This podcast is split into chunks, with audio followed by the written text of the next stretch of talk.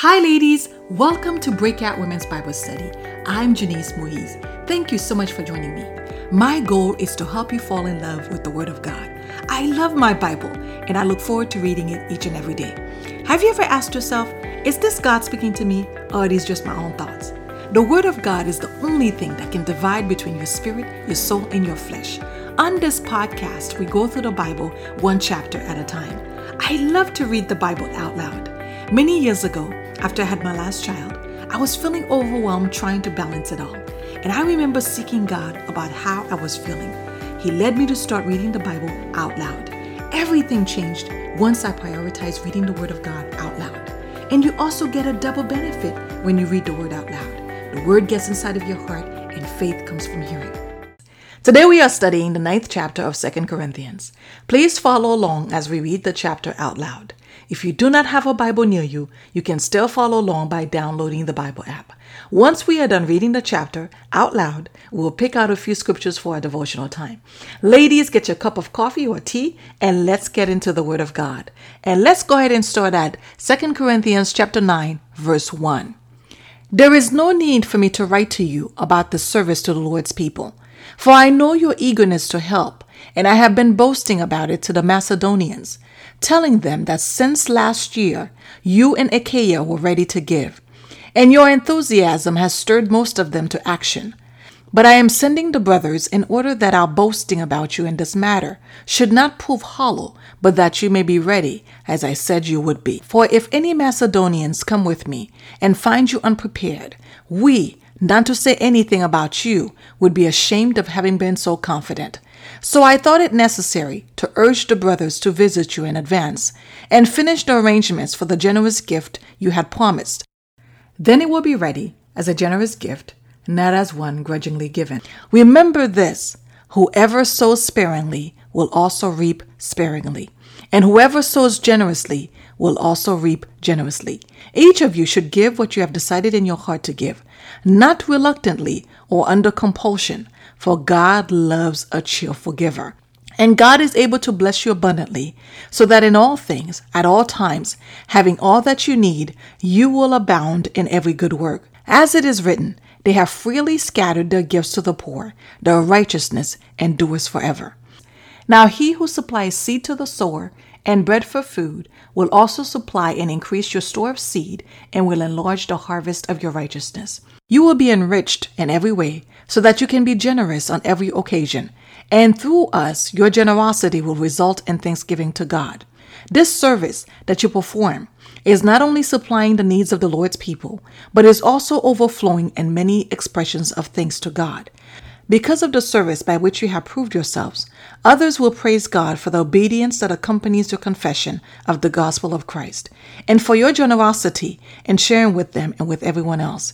And in their prayers for you, their hearts will go out to you because of the surpassing grace God has given you.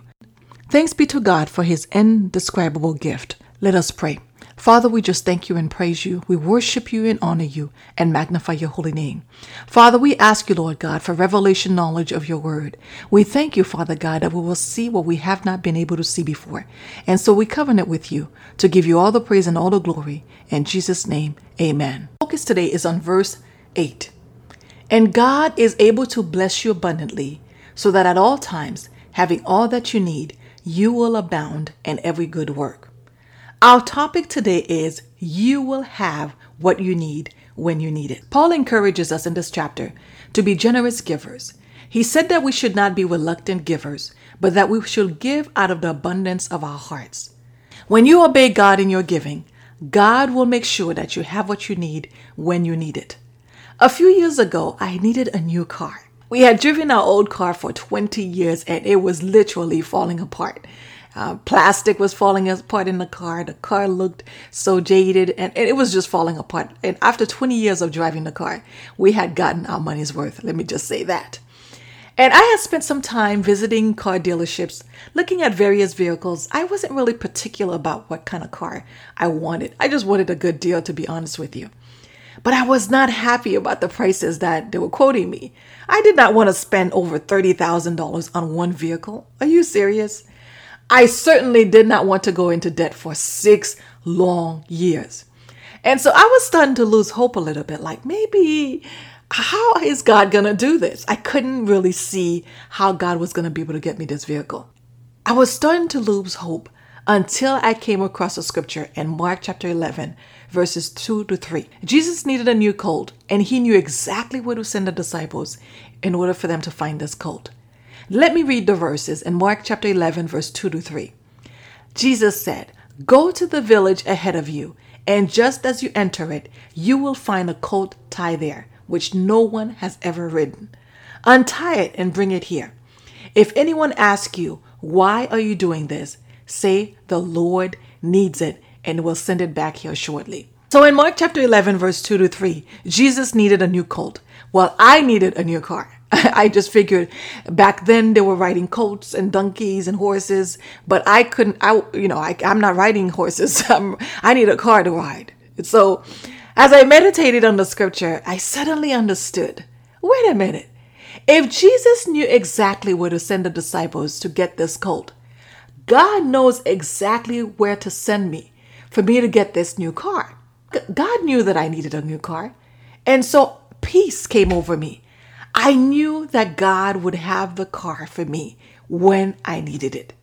You can receive anything according to your faith. I love how God works. When you trust Him, He comes through for you. A few days later, I had a dream in which I saw a white vehicle parked in my driveway. I now had clarity. God wanted to give me a white vehicle, but I didn't know what brand or what model. The dream helped me to have a vision for the car. I know that I was looking for a white vehicle.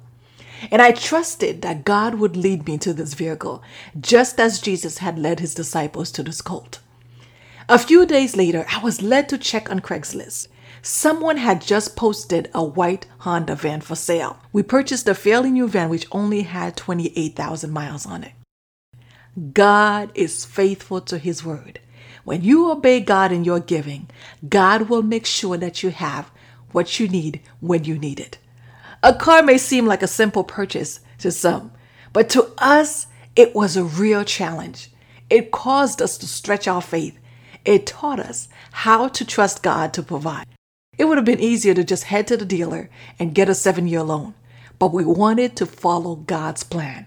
Following our plan had gotten us into financial trouble. We were learning to trust God with our finances. In this chapter, Paul congratulates the Corinthian church on their enthusiasm for giving. He even bragged about their willingness to give to the Macedonian church. I had to ask myself, is God impressed with my giving? Paul encouraged the Corinthian church to prepare the offering that they had promised because he wanted them to be willing givers. Paul pronounced a blessing on the church of Corinth due to their giving. He pronounced that they would be enriched in every way so that they could be generous on every occasion. Our generosity can result in thanksgiving to God. When you obey God's leading to give to someone, that individual will praise God for meeting their needs. God will use your giving to supply the needs of others. Others will be motivated to pray for you because of your giving. Paul described giving as an indescribable gift due to the benefits of giving. Ladies, I would like to highlight three benefits that you receive from giving. Number one, you will be enriched in every way. Number two, your generosity will result in thanksgiving to God. And number three, you will have many people praying for you. Now, let me ask you this question What are you believing God for? You will have what you need when you need it. Right now, I'm believing God for a new house um, because, as I previously said, um, we recently sold our house. So we are in the process of house hunting. And so I have to keep reminding myself I will have what I need when I need it, in spite of what the real estate market is doing. Because right now, when I go online and I look at the real estate listings, the prices seem to be going through the roof. People are overbidding and uh, offering $15,000, $10,000, even $20,000 over the asking price. But I'm not allowing that to move me. Why is that? Because God has proved himself faithful to me over many years. He always comes through for me when I need Him to. You will have what you need when you need it.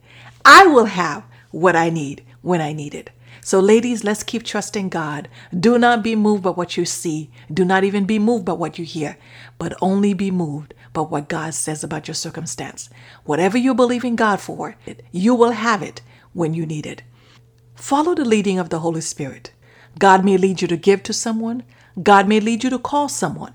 Whatever it is, follow the leading of the Holy Spirit, and you will have what you need when you need it. Let us pray. Father, we just thank you for your word. Father, we thank you, Lord God, that we are generous givers. Father, teach us to obey the leading of the Holy Spirit. Father God, help us not to be moved by what we see. Help us not to be moved by even what we hear.